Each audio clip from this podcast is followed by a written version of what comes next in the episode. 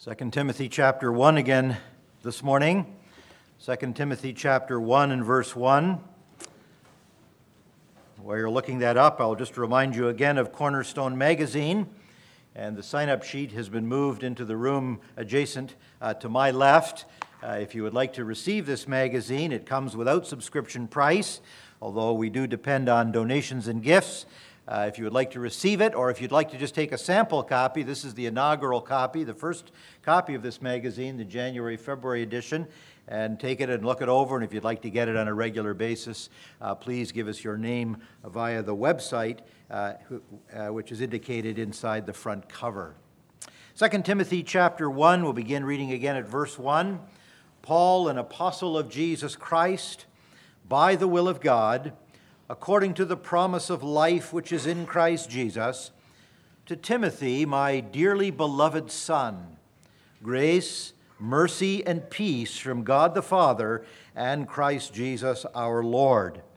I thank God, whom I serve from my forefathers with pure conscience, that without ceasing I have remembrance of thee in my prayers night and day greatly desiring to see thee, being mindful of thy tears, that I may be filled with joy. When I call to remembrance the unfeigned faith that is in thee, which dwelt first in thy grandmother Lois and thy mother Eunice, and I am persuaded that in thee also. Wherefore I put thee in remembrance that thou stir up the gift of God, which is in thee, by the putting on of my hands. For God hath not given us the spirit of fear, but of power and of love and of a sound mind. Be not thou therefore ashamed of the testimony of our Lord, nor of me his prisoner, but be thou partaker of the afflictions of the gospel according to the power of God, who hath saved us and called us with a holy calling, not according to our works, but according to his own purpose and grace, which was given us in Christ Jesus before the world began but is now made manifest by the appearing of our Savior, Jesus Christ, who hath abolished death and, brought, and hath brought life and immortality to light through the gospel, whereunto I am appointed a preacher and a, an apostle and a teacher of the Gentiles. For the which cause I also suffer these things.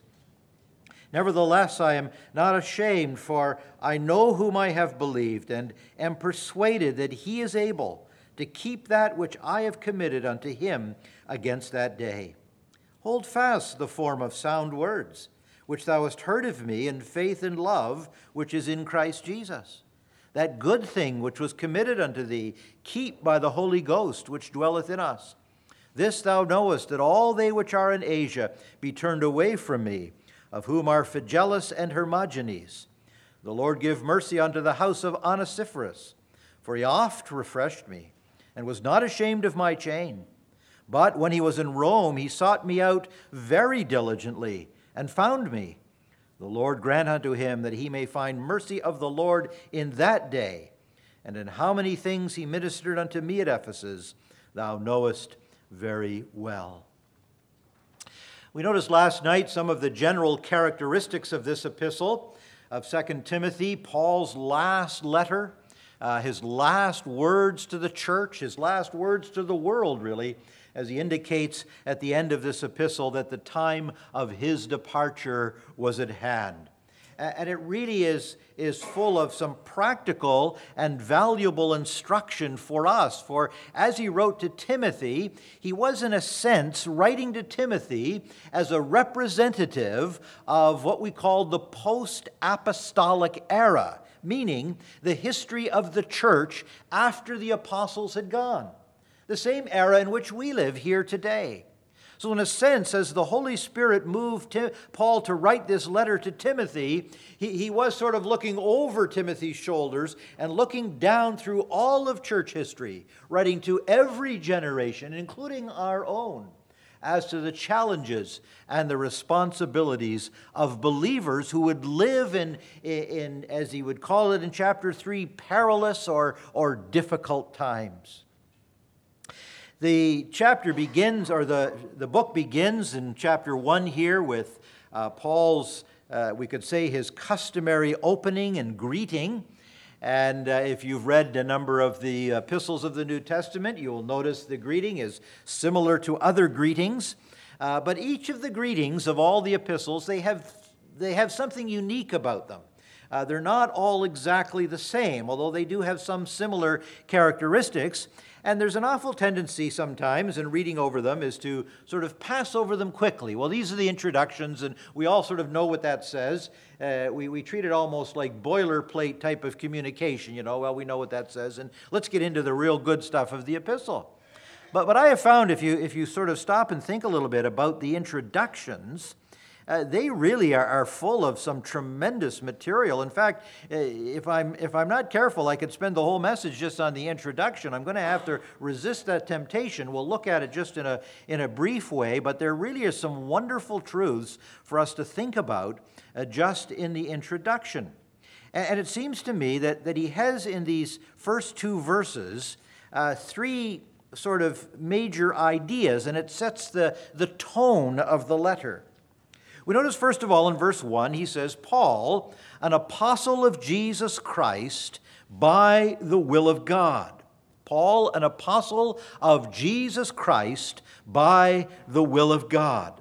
He identifies himself, he identifies his office as an apostle, and it immediately alerts us to the authority of the message. The authority of the message. Paul wrote as an apostle. Now, an apostle, as I'm sure we understand, uh, it was a unique role. Uh, Paul, in writing to the Ephesians, described the New Testament apostles, along with New Testament prophets, as being the foundation of the church. That the church was built upon the foundation of the apostles and prophets and they fulfilled a unique role in the first century as they were instruments, men chosen by God, through whom he would continue to give divine revelation. We mentioned that last night, that the period of divine revelation ceased with the passing of the apostles. And so when Paul writes as an apostle, he is not uh, promoting himself but he's giving credence, he's giving credibility to what he is going to write. The, the, the, the readers of the letters, in this case Timothy, or whether it was the churches uh, of that era, they knew that as an apostle, he spoke with a divinely appointed authority. In writing to the Galatians, who were challenging his apostleship and challenging his authority, he reminded them that he was not an apostle of men he was not appointed by man, but he was appointed by God. And so they follow, in many ways, the tradition of the Old Testament prophets, instruments through whom God gave divine revelation. So the point is that when we pick up 2 Timothy or any book of the Bible, even though there is a human author often attached to many of the books, and often we refer to the human author as saying this, really behind the many human authors of the Bible, there is one divine author. It's the Word of God. And so when Paul defended his apostleship, it wasn't self defense. It wasn't Paul just defending himself against criticism. He was defending his office as an apostle, as an instrument, as a spokesman of God. He was really defending the Word of God when he defended his apostleship. And we can be so grateful as we sit here now, 2,000 years of church history, and we possess in our own language something that's readily available the divine revelation, the Word of God. That really is a tremendous blessing. And we live in an era where we have such ready access not only to the Bible, but, but many things to help us understand the Bible. You, you can have on your phone today, on your smartphone today, a library that, that, that even less than 100 years ago, only a, a scholar really at a higher, uh, uh, an institution, institution of higher learning would have had access to. And almost anybody today could have that, those kinds of resources to help us understand the Word of God. So he begins by establishing the authority uh, of the message. And then the second idea he brings in, he says, it is according to the promise of life which is in Christ Jesus. And he will develop this further in the epistle, but he reminds us there that, that, that, the Christian life is lived with this sense of promise or anticipation, the promise of life that is in Christ Jesus.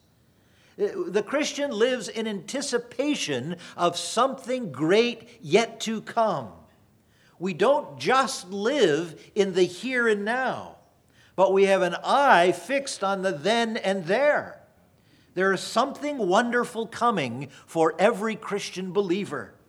We look in anticipation of the full realization of all that God has intended in saving us. He is going to introduce us into the magnificence of eternal life and what it's going to be like living in that, in that era, in those days that are yet to come. And so while we have our eye fixed on the responsibilities here and now, we are also looking into the future. It is the promise of life that is in Christ Jesus. Now, this will play very significantly into the challenges that Paul is going to lay before Timothy because he is going to be facing all kinds of opposition, all kinds of discouragement, uh, all kinds of temptation just to relent, to give in, to give up, to quit, to set this whole Christian thing aside. It's too hard, it's too tough. And so Paul is reminding Timothy look, this isn't all there is. There's more to this than meets the eye. There is something much bigger coming. But our life and service here and now has a direct connection to our life and service in the eternity yet to come. We serve the Lord not just because it's comfortable or fun or easy to do here and now. We serve the Lord because we're part of a much bigger thing. Eternal life is yet to come, the promise of life. So we have the authority of the message. It comes the Word of God, an apostle of Jesus Christ. We have the anticipation, the promise of life that is to come. And then he, he writes in verse 2 To Timothy, my dearly beloved son, grace, mercy, and peace from God the Father and Jesus Christ our Lord. To Timothy, my dearly beloved son, uh, that, that really expresses the affection among God's people. The affection among God's, among God's people. Uh, the Christian service that, that, that Bible truth, it, it's not just all sort of uh, abstract thinking. It's not, it, it, it's not just theory, but, but it works it out in practical interpersonal relationships with one another. And as we'll see, we're dependent, soon we will see in this, in this chapter, we are all dependent on one another. We can't all live in isolation as a Christian. We can't just sit at home in isolation and hope to make progress in our Christian life. No, we are called into fellowship. And, and, and, Paul had this tremendous affection, my dearly beloved son, as we see also in these early verses, his great affection, mindful of thy tears. And, and there was great affection among God's people. Make friends of God's children. So we have these, these three ideas this sense of authority uh, this sense of anticipation, uh, this sense of affection among uh, God's people, uh, the, the, the, the purpose of God in, in revealing his truth through Paul, the promise of life that is to come, and the people of God, uh, my dearly beloved Son. Now, as he goes through this first chapter in, in building his case, if we might put it that way, to, to challenge Timothy to rise to the occasion of being serious about the things of God. It seems to me, as we go through this chapter, he gives Timothy a number of reasons, a number of reasons. As he explores with Timothy Timothy's own personal experience. And, and, he shows him the meaning of that experience that he has had, the significance of it that behind these things he's experienced has been the hand of God. And that's why Timothy should take the challenge seriously, that God has been at work in his life. But as we see, it's not just God being at work in Timothy's life, we see how God has been at work in all of our lives too. That behind what we might say the scenes of our lives, the things that we can see and touch, is the hand of God. And, this proves the reality of all of this, all of this. This whole business of being a Christian, this whole business of serving the Lord, This whole thing of, of being willing to, uh, to sacrifice and, and to pay a price, to face opposition, to, to, to wind up as Paul did in a Roman prison cell and be, and be led out and die a martyr's death. It would be utter folly if it wasn't for the reality that exists behind what we know to be the truth. Eternal truth, eternal realities, living with eternity's values in view, as we often used to sing. Now, we notice that uh, Paul begins here with uh, talking about uh, or reminding Timothy uh, in encouraging Timothy. And we, and we could describe it this way encouragements uh, for the last days. Encouragements for the last days. And I think we could see, we'll see eight of them here as we go through the chapter. And the first one we notice uh, in verses 3 to 5 is the preparation of God in our lives. God's preparation in our lives. You'll notice how he reminds Timothy uh, of his own uh, spiritual uh, heritage. Uh, he says at verse 4, he says, Greatly desiring to see thee, being mindful of thy tears, that I may be filled with joy, when I call to remembrance the unfeigned faith that is in thee, which dwelt first in thy grandmother Lois and thy mother Eunice, and I am persuaded that in thee also. Now, why is he bringing this up? Is, is this just sort of a, a sentimental reminiscing of, of the past? Uh, or is there something more to it than that? Well, I suggest to you there is something more. He is reminding Timothy how God has been at work in his life preparing him for the challenge of the present moment. And it went way back, right to the days when Timothy was a child. In some ways, we could say that Timothy is an example of someone who was raised in a Christian home. Uh, he'll later talk about that uh, later on in the epistle. Uh, he'll say, for example, in chapter 3, uh, that from a child thou hast known the Holy Scriptures which are able to make thee wise unto salvation. And many of us have the privilege of being raised in a Christian home. And that was the work of God in Timothy's life before Timothy knew anything about Christian things or could understand it. The very fact that he was brought into that home. He evidently had a godly, uh, a godly grandmother, and he had a godly mother, uh, we don't have a reference here to Timothy's father. We don't know where Timothy's father was at this time or what influence he had on him, but, but he certainly had a godly grandmother and a godly mother. Now, that tells us that being a grandmother uh, means that you have opportunity to influence uh, the next and the following generation. You have a, a, an opportunity to influence your grandchildren. So, this is a challenge to grandparents. Uh, grandparents uh, like often to spoil their grandchildren. And uh, I suppose maybe you do that. We have, a, we have five grandchildren, and, and one of our, our daughter, we have four daughters. Uh, they're all married, and uh, one of them has a three year old, and, and she gives us strict orders do not spoil this child. No gifts and things like that. Not because she's trying to be hard on the child, she just doesn't want the child overwhelmed with a lot of junk, you know.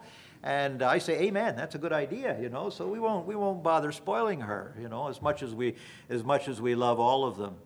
But but our influence in our grandchildren should go beyond that. Not just buying them junk at Walmart, you know. It's uh, it should be it should go beyond that, and, to have a godly influence on our grandchildren. And evidently in Timothy's life, uh, his grandmother Lois had that influence. And that's a responsibility that we have. Now, sometimes we find situations where it is difficult to influence our grandchildren. Sometimes there are situations where maybe children don't want their children to know things about the Lord, that they've kind of turned away. And that's a difficult thing to bear in life, to be sort of spiritually cut off from your grandchildren. What to do? Well, they can't cut us off because we have the avenue of prayer. Prayer changes things. You've heard that before. Prayer changes things. Do you believe that? God can do things that people cannot do. And one of the advantages, I mentioned some last night, one of the advantages of getting older is that we have the opportunity, well, we always have the opportunity, but it seems more clear as we get older, of the ministry of prayer and all that can be done through prayer. And so Paul tells Timothy, he said, uh, I recall the unfeigned, the genuine faith that is in you. And where did you get that from, Timothy? How were you influenced to embrace your faith, the genuineness of your faith? It was through your, your, your which dwelt first in your grandmother Lois and in your mother Eunice, and I am persuaded that in thee also. Now, now, spiritual life is not something we can pass down as a family trait. But nonetheless, there are spiritual influences that have been brought to bear.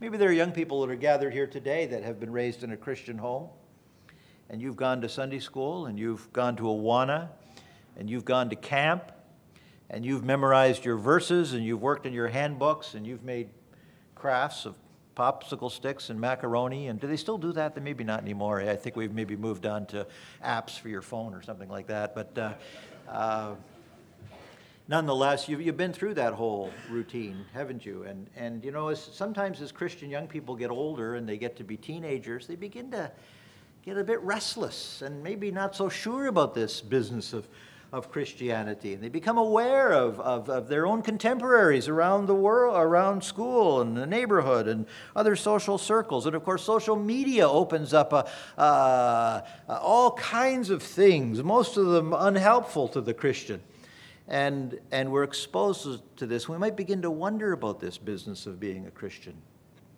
Let me ask you or challenge you to think a little bit about this that God had a purpose in placing you into a Christian home. You know, if you come to a place like this, Claremont Bible Chapel, and over, oh, I don't know, how many years? Three, four, five years, six years, ten years?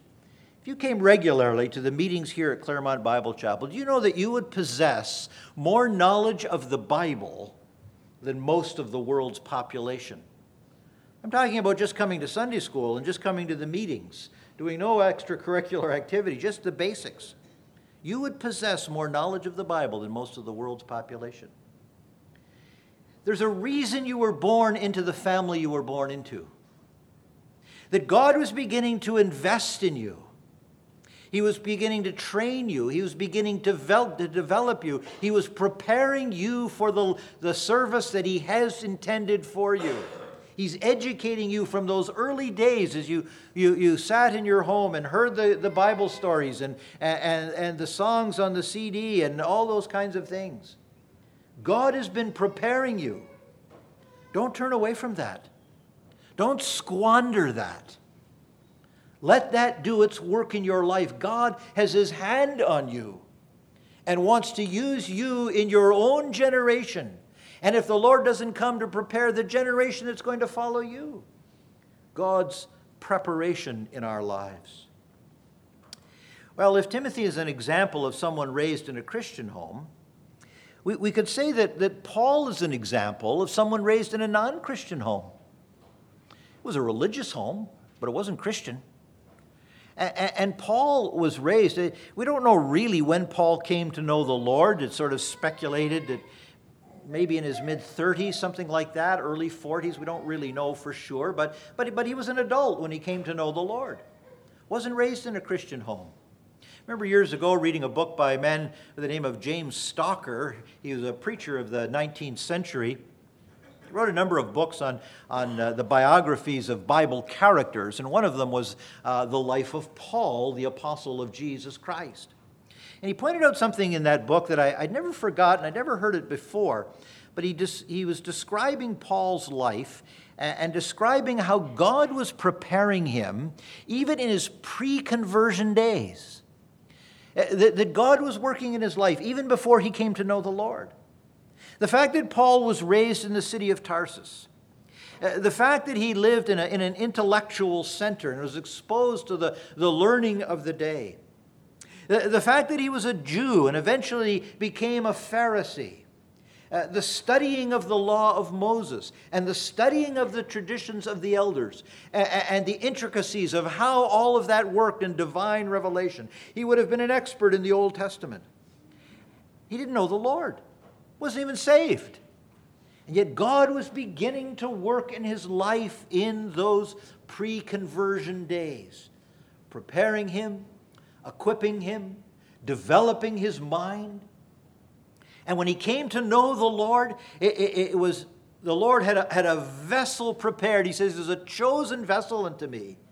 He had been preparing him all through those days. And so we find as Paul, the man that God chose, the, the, the personally chosen delegate of the Lord Jesus Christ himself, he picked up a man who was fully equipped to be the man who would explain to the world in a way that it had never been explained before, in all of the fullness of, the, of detail, of the glorious gospel of the grace of God.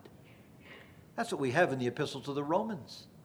The unfolding of the great truth as he deals with all of the intricacies of the details and the questions and the challenges what about the Mosaic Law? What about the Ten Commandments? What about God's previous revelation? Is this all to be set aside? Is this some new message? Is there going to be another message after that? And Paul is a masterpiece of writing weaves together the, the, the, beautiful harmony of God's revelation, how the gospel of God was always God's plan of salvation for all of humanity, and how He, in an orderly and systematic way throughout human history, developed this message, working through His chosen people, Israel, and bringing to the world the truth about the one living God, and, and, and then bursting upon the scenes the wonderful message of the gospel of grace Jew and Gentile, all the world invited to find salvation in Jesus Christ. And it was given to a man like Paul to unfold that to the world. And God had been preparing him, God's uh, preparation uh, in his life. God prepares us for what he calls us to do.